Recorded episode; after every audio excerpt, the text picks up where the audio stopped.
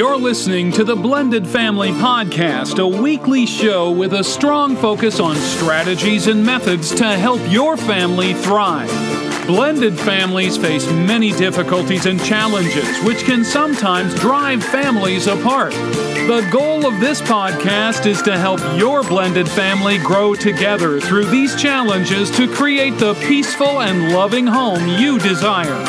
Here is your host, Melissa. Hi there, you're listening to episode 139 of the Blended Family Podcast. Thank you for being here. You have no idea how thankful I am that you all come back and listen every single week. It means so much to me. I did get some feedback from last week's show on happiness. If you haven't listened yet, go check it out, blendedfamilypodcast.com forward slash 138. I shared with you my top 10 happiness boosters, and we talked about why you need to be happy in your life right now, no matter what the circumstances. Many of you reached out to me and said, that it was impactful. And I'm happy to hear that. I love hearing your feedback too. If you find a show that touches you or helps you in some way, let me know. It's good for me to know what you like so that I can make sure this show is focused around what you want to hear. Feedback can always be sent to me at any time through my email, which is melissa at blendedfamilypodcast.com. I will be doing another giveaway soon, so if you want in on that, make sure you're on my list. Everyone on my list is automatically entered into my giveaways. It's that simple. To join, just go to blendedfamilypodcast.com forward slash subscribe. Right now, I only send out one newsletter a month unless there's anything really important I need to get out to you. If you ever forget a link I mention or if you need to get a hold of me, just scroll down in the show notes on the episode you're listening to, and all of the links will be right there for you. Today, I'm bringing you an interview with a guest I've had on previously. We're going to be talking about teens and sexuality.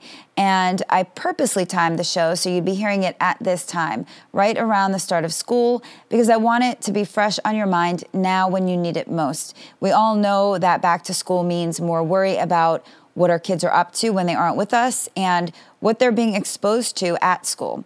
So I hope you enjoy this interview and be sure and come back next week for another show. I am here with Sibel Gelsedin, who has been on the show before, but it's been a couple of years, so let me introduce her again. Sibel is a licensed marriage and family therapist, board certified master's addictions professional, board certified sex therapist, and life coach with over 20 years of experience. Sibel earned a Master of Education degree and a specialist in education degree, both specializing in marriage and family therapy from the University of Florida. She's also a graduate of Coach U's three year prestigious coaching program and works with clients on various life and work issues. Welcome to the show, Sibel. Thank you so much for being here. Thank you for having me, Melissa. It's great to be back. So, the last time you were here, we focused mostly on sexuality for couples, and that was great. But today I want to shift gears a bit and turn our focus towards children and family. Before we get to all that, why don't you first tell us how things have been going for you in your practice and just a little bit more about you, since many listeners may not have heard that first interview we did a while back? Sure. I'm still in private practice here in Palm Coast. Uh, besides training interns, I do have a full practice and seeing a wide variety of clients from children to the elderly, couples, families. Um, and so the new thing is last year I was actually trained in traumatic incident reduction. And so as a result, I have been doing a lot more trauma work, which has been really quite interesting. That's wonderful. And so, as you know, my show mainly focuses on blended families, and there are a lot of issues that can affect a blended family when it comes to sexuality. And so, the first thing I'd like to discuss, which really is a common issue in blended families, is different parenting styles. And what I'm really getting at here, for the purposes of staying on topic, is educating our children about sexuality. So, what do you recommend when two parents in the home have totally different ideas on how to talk to their kids about sex or even differences in what their general viewpoints are surrounding sexuality in their children? I mean, this is a very common concern. So, the first step that I tell my couples when they come in is when it comes to any disagreements or conflict, it's important to create a safe space and time to really discuss uh, where each of them are coming from. Because once you can truly understand and I can understand my partner's reasoning and why this stance is so important to them, then I can really kind of work on compromising. So if the parents are unable to compromise on how to discuss sex with their children, you know, I would recommend for them to see either a sexual health educator or a sex therapist like myself to just kind of assist them with this issue um, because sometimes a professional opinion can carry more weight. Um, and for uh, parents, especially if they if they don't dis- if they disagree on something, that would be uh, the way to go, just to kind of keep things calm and be able to come to a solution. Yeah, that makes a lot of sense. I can see it because each parent thinks that their way is the right way. And sometimes having that 3rd mm-hmm. person to mediate, that's great. And then I'd also like to ask you, Sibel, is about the other homes. So even if the two parents in the home can get to a place that they do agree on, what about the other parents who are not living in the home? I know that this question could be posed on any topic when it comes to access co parenting, but with sexuality, people usually have strong feelings about what they want their kids to know or learn. And I'd love to say, go ahead and have that conversation with your ex, but we know that isn't always possible. So, how can blended families navigate this in a way where all parents feel comfortable, or is that even possible? And that's a tough one but similar to my previous answer, I think the first step is seeing if you can try to openly communicate and truly understanding first, right, before we can come to a compromise. But if that is not possible, you know, sex education is extremely important. And I would strongly encourage parents to talk with children about sex. So if one parent is not okay with the other parent talking about sex education, then one option would be to give them books on sex education where the children themselves, if they're if they can read, um, they can read up on the topic. Um, there are so many resources out there that are excellent that take into consideration many different religions and approaches to sex education. So, usually, I will ask parents would you rather have control over what your child learns about sex? Or would you rather them get misinformation like from their peers or social media? Like, for example, with STDs, HIV, sexual molestation, unwanted pregnancies still being such an issue in this country, I think it's safe to say that we all want to protect our children. Uh, the main debate, the main debate about sex education, I think, is often like the abstinence model versus like the safe sex model. However, believe that sex education, I mean, should start at a very early age, really to help children be able to remain safe and to have an easier time later to talk with them about their bodies. Like, oftentimes I say to parents, you know, it starts really young. I mean, just teaching children how to properly identify their private body parts. You know, sometimes parents use, um, really these cutesy kind of terms for like penis or vagina, but we really want to use the appropriate terms uh, so that children early on learn to identify the body parts and really can, when they get older, can openly talk about it. Because when it comes time for them to be teenagers, that is kind of key, right? And so if one parent doesn't agree, I mean, sometimes you have to make the best decision for your child, right? And and I think if you can say, well, listen, if you don't want me to talk about sex education, what would you be willing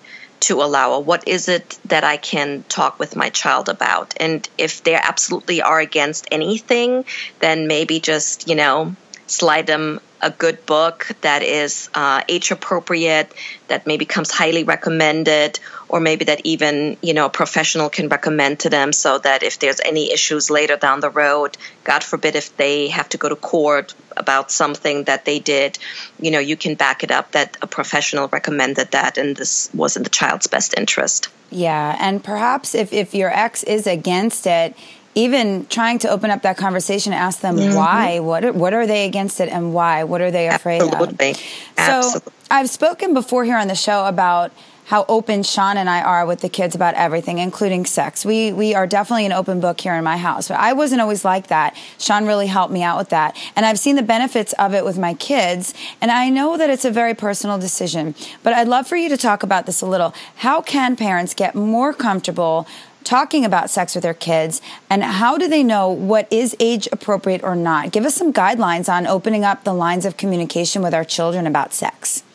Sure. I think, first of all, it would be interesting, I think, for my parents, and this is usually a question that I ask them in session, is how did you find about sex? And how did you feel about it? Uh, because most of the older generation uh, of us, I remember, e- including myself, um, there was no talk about sex, and we found out through peers, through magazines, um, different things, and sometimes that was not the best information that we've gotten, right? So um, usually, if parents are not comfortable to have that talk, uh, there are a lot of good books out that guide parents through what to talk about their children with at what age when it comes to their sexual development and sex. So I would definitely invest in a few books or search the local library for some options. Um, I personally like books, especially for tweens, because they can become quite embarrassed about the sex talk. Yes and get grossed out about it, right? No, dad, mom, don't talk about it. Uh, so giving them a book that they can read can be very informative and it takes the embarrassment out for both the tween and the parent but if you do feel comfortable about talking to your child about sex and sexual development, then I would use the books just as a guide to help what to call private parts, for example, uh, how to explain wet dreams or girls getting their period and their body changing, puberty. So it is important to answer questions that children have. So as they will be obviously exposed through social media, the internet, you know, we got porn, that's an issue, other children, TV. So if you don't feel comfortable answering questions such as, you know, hey mom, what, what what's a blowjob? You know, it's okay to say, you know, I'll talk to you about that a little later and do some reading on it and then come back. But make sure that you answer the question. You never want to leave your child hanging when it comes to those type of personal questions because that could shut them down to potentially open up to you again. Right? So short and sweet and to the point is usually all that is necessary. Um, I've done quite a lot of sex education with children and, and tweens and teenagers as well as adults. And I have to say, it is often scary what type of misinformation is out there when it comes to sex. So I highly encourage all parents to to do some sex education with their children and and really maybe just practice and if you have a spouse you know take terms hey listen i'm more comfortable talking about this versus you know you're more comfortable about talking, you know, development and, and different things. So I would just say tag team it. That sounds good. And and like you said, if you don't answer the question, they are going to try to find out the answer in another way, whether that's friends or the internet, and they are going Absolutely. to get the information wrong or it's not going to be what you wanted them to know. So I would right. definitely get a hold of that. Now, there's some big concerns when it comes to blending a family with teenagers. We never know how things are going to play out. Teenagers are going through some major body changes with the onset of puberty, and it's a very difficult time for them. And so, the first thing I want to know is how to best support them through this life change when they're dealing with not only switching homes, but also having step parents and step siblings. Can you talk about that a little bit? Maybe just give us some tips or ideas on how to best help our kids go through puberty while they're also dealing with the many challenges that come with being part of a blended family.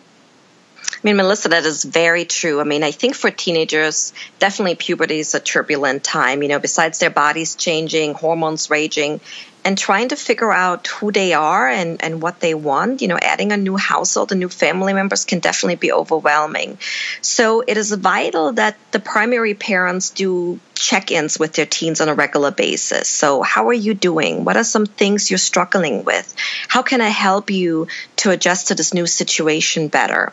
You know, it's important to watch for changes in habits like grades and friends, you know, them isolating, sudden mood changes. Um, if necessary, have them see a therapist to adjust, help them adjust. Um, and also develop those positive coping skills maybe that they are lacking. Um, I think overall, just listening, validating their feelings, you know, not minimizing their struggles, um, not necessarily offering solutions unless your teen really asks you for help or solutions, um, and just being there can help them quite a bit. I think um, just you noticing that they're going through a difficult time and offering support can make all the difference. Yeah, I think since we last spoke, let's see, we we had our other interview two over two years ago, mm-hmm. and since then, uh, I actually have now four teenagers in the house because I've got two 13 year olds and. Mm-hmm. Uh, and then the 16 and the 17 and boy is it difficult this time for them right.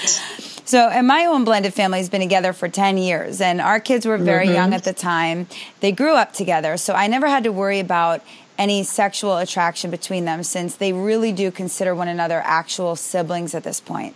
But I know that in many blended families, that's not the case. And in a situation where a new blended family forms at a time where there are teenagers, I imagine that there can be a possibility of sexual attraction between step siblings. Of course, this may be uncommon and it may really be uncomfortable for people to talk about, but I want to address it because it does happen.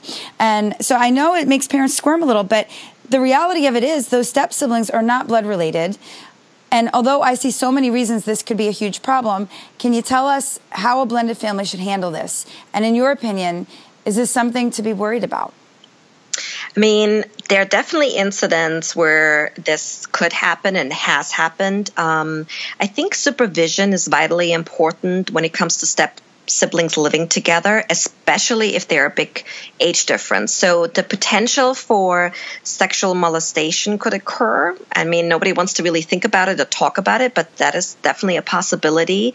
Um, it's important that an older step sibling is not left alone with a much younger step sibling, right? And again, good sex education is important, uh, where we go through good touch, bad touch, private areas, who's allowed to touch us, and where we are allowed to touch others. So in the area area where the step siblings are teens that are close in age that are attracted to each other, uh, my recommendation would be first off, you know, validate their feelings. I mean, you sometimes you can't help who you fall in love mm-hmm. with, right?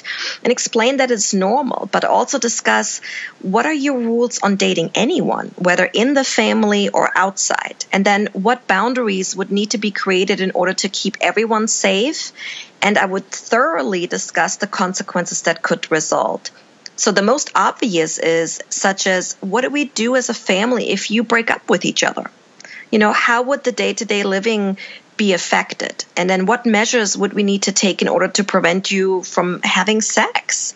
Um, if parents, you know, feel overwhelmed by the situation, rather than jumping to a decision or allowing it or not allowing it, I would recommend like seeing a professional to really assist the parents and the family in navigating through this issue because that could really get complicated. Um, you know, not to say that there aren't um, step siblings that have fallen in love and are married and, and, and are happy and it works, um, but I think um, it could definitely be a potential for lots of problems. So, getting some good guidance and help would definitely be my recommendation. Okay, great. And I thought about that same thing too. If something should happen and you don't, you decide you don't like each other anymore, then that is going to affect the whole entire family. So that was my mm-hmm. concern also. Okay. Um, next question I had is, you know, I've had many parents write to me about boundaries and structure regarding their pubescent children. Some things seem like common sense, such as not having step siblings of the opposite sex share a room. But there are other things that can get blurry. For example, kids getting the privacy they need or the sharing of bathrooms. Are there any guidelines parents should follow here so that they can make sure all of the children are not only comfortable, but also so they feel their needs are being met?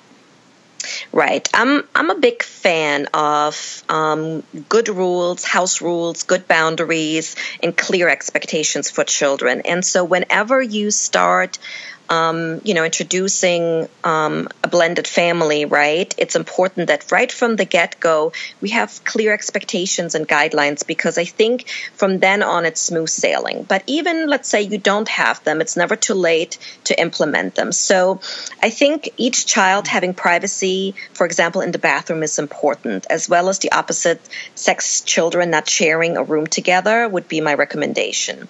I encourage parents you know, early on to teach children about closing doors when changing or going to the bathroom. For example, for children not to enter other children's rooms without permission and knocking first, whether it's the parent's bedroom or another child. I think overall, just having respect is important. So, not touching siblings or horseplaying around when they don't want to. Um, and I think, again, checking in with all of your children about how they feel and what they need in order to feel more comfortable, especially the stepchildren that may be visiting for the weekends. Um, I like weekly family meetings where everybody in the family can bring up like one or two concerns mm-hmm. and where children learn to compromise, you know, resolve conflicts, problem solving skills, learning to advocate for themselves, and really learning to communicate openly. So during that process, I think everybody in the family has a voice and the parents don't carry all that responsibility themselves either. That's great. Um, I'd love for you to help me answer a couple of listener questions. It's always nice to get an sure. expert opinion on things. So the first one comes from a stepdad, and it was long, so I've shortened it a little bit. But he says, I need some input as to what is appropriate for high school aged girls to wear to school and just out in public in general. My wife and I are in our late 40s, and I'm not a prude or overly conservative or anything, but I have a big issue with the way she lets her 15 and 17 year old daughters dress. I've briefly mentioned it to her a few times, but she made it clear she has no issues and I don't feel like it's my place to tell her how they should dress. Maybe it's just a different time and I can't relate as I have no kids of my own. Both girls wear yoga pants or leggings or yoga shorts or short shorts that barely cover their butt cheeks to school almost every day without a shirt or anything to cover their butts, leaving nothing to the imagination. Outside of school, it's far worse. I have one guy friend in a similar situation with a teen stepdaughter, and he said he and his wife have the same issue. He directly tells her to cover up, and his wife tells her to wear what she wants and to feel comfortable because she is a beautiful girl. And that if anyone has a problem with her body, then they shouldn't look. Am I missing something? I do not feel comfortable telling them they are dressing too revealing as I came into their lives when it was when it already wasn't an issue for them or their older sister. Why are stepdads more protective than their moms? Is it because we know how guys, especially high school boys, think and look at women? I'm lost, and I know it's not ultimately my issue, but I do get embarrassed if we're all out to dinner or something and the girls have everything hanging out and showing. I see this as seeking male attention, and my wife just thinks they wear what they're comfortable wearing, so who cares? I think there needs to be some kind of line, but I don't feel appropriate bringing up how they look to either them directly or to my wife, given their ages and my newness to this family dynamic. So, Sibel, what would you say to this listener? So this is an excellent question that I actually have dealt with quite frequently. You know, especially here in Florida, since it tends to get mm. really hot, and the less clothing, the cooler. Um, so there's a couple of measures that young girls and teenagers are dealing with. So first, you know, there's peer pressure from other girls. You know, fashion trends, social media. So we all want to kind of fit in. And then, of course, there's seeking attention, and for most teenage girls, it's attention from boys. Um, and then thirdly, you know, just wanting to be be comfortable and not having a care of what others think or how it looks. Um, that's kind of like the, the, the rebellious teenager attitude, right? Mm-hmm. I do what I want when I want. So the first step is really for parents to be on the same page. And so when you join a new family that's already established, that they have their routines and their rules and their way of doing things, you have to be very careful. And you have to kind of tread very lightly, right? Um, because you are coming in new and you're kind of like an outsider in a way. So I definitely feel this um, dad's pain. So the first step really would be he needs to talk with the mom, right? Because in any type of parenting, you have to be a united parent front. And one of the things that I say to parents all the time is if the person was good enough to marry, that person is good enough to discipline or educate or have a say in the way you raise your family, right? So it's really important that he and his wife really talk about where she coming from what are her viewpoints and then really for him to explain what's going on with him.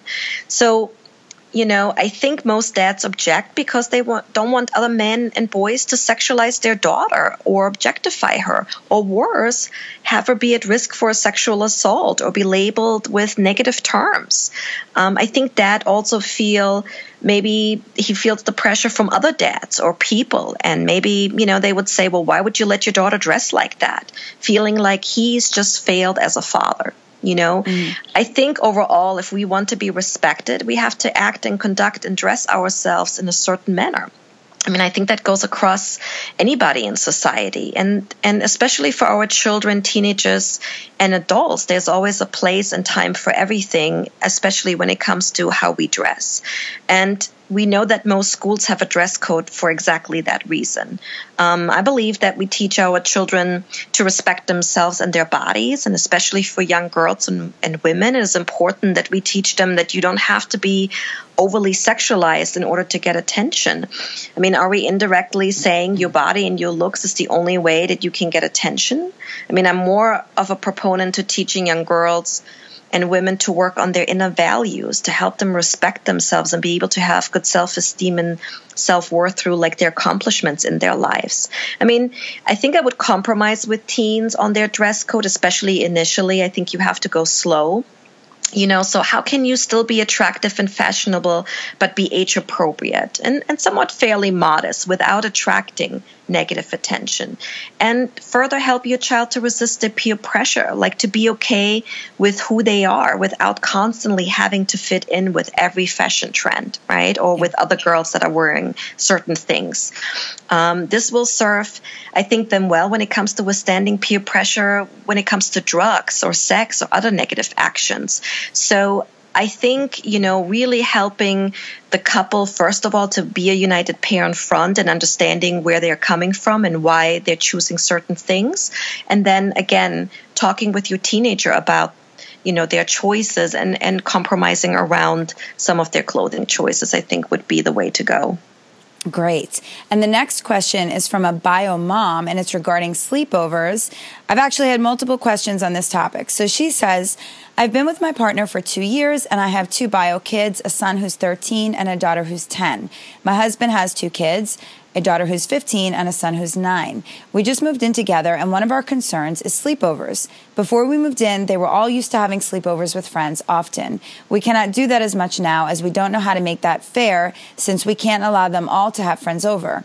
More importantly, as the kids get older, we are concerned about sleepovers and sexual attraction between some of the friends and our kids. Do we not allow sleepovers at all? Should we be very careful about who we invite over?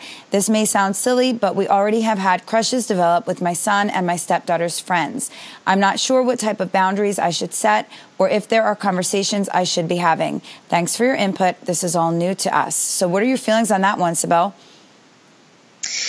Oh boy, Melissa, I'm going to be honest with you. I am not a fan of sleepovers. And my disclaimer here is that after 20 years of being in the counseling field, I just heard too many stories that I feel it's just not worth the risk. Mm-hmm. Um, for one, as a parent, you're responsible for this child as they are now in your house. So there's a certain liability that goes with that. And then, second, the sexual abuse potential is high from you know one of the friends to your own child or even a parent grandparent uncle cousin etc that might also live in that home you know with that child. So i know people say you know my son my husband father uncle cousin is not that kind of person. He would never do that.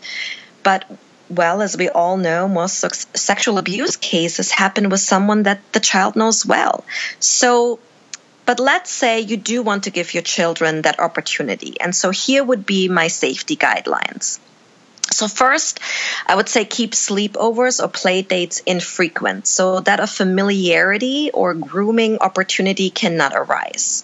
Um, and then, second, supervision, supervision, and supervision. Mm. Okay, so if you are the parent supervising, make sure your door is open, the children's bedrooms doors are open, and you do periodic check ins throughout the night. Uh, do not leave the children alone in the home under any circumstance, like not even to run to the store for five minutes. Um, I would make sure you discuss with the other parent of the child that is coming over what their requests are and boundaries and possible allergies, allowed food choices, you know, possible bedwetting, medications they need, anything. And then three, like set boundaries and rules on the interaction and separation between the friend coming over and the other children of opposite sex or the younger children children. And I think, of course, use your judgment on who you think is a good fit to come over for a sleepover, right? So, and then reevaluate after the sleepover whether the child should be allowed over again or not. You know, apply the necessary consequences when boundaries are broken or rules not observed. For example, a frequent one I hear is, you know, doors stay open, and when the parent goes to check, the door is closed, and when opened, you know, activities going on that is clearly not appropriate. Mm. You know, mm. this usually happens when a girlfriend or boyfriend comes over to visit. And then I think if you're trying to decide who is allowed sleepovers or not, I would say, you know, make that based on um, earning a sleepover. You know, this could be another carrot that you could use for your children. You know, have you done your chores? Are your grades good in school? Ha- is your attitude good? Have you been respectful? Um, so sometimes it's not a thing that has to be fair across all children. I think a sleepover is is an opportunity. It's a treat, right? This is causing more work and responsibility for you. So I feel like it's something that that children need to earn. It doesn't necessarily something that has to be a fair across the board, right? That's great. That's really good answer. So thank you for helping me answer those listener questions. Um, we have to wrap up. So before we go, can you tell everyone how to find you if they're interested in working with you? Absolutely. You can visit my website at www.anewcounseling.net or you can call our office at area code 386 283 5900. That is perfect. And I will add that to the show notes. I really appreciate you coming on today to talk about some of these issues. Thank you for being here. Thank you again for having me on the podcast.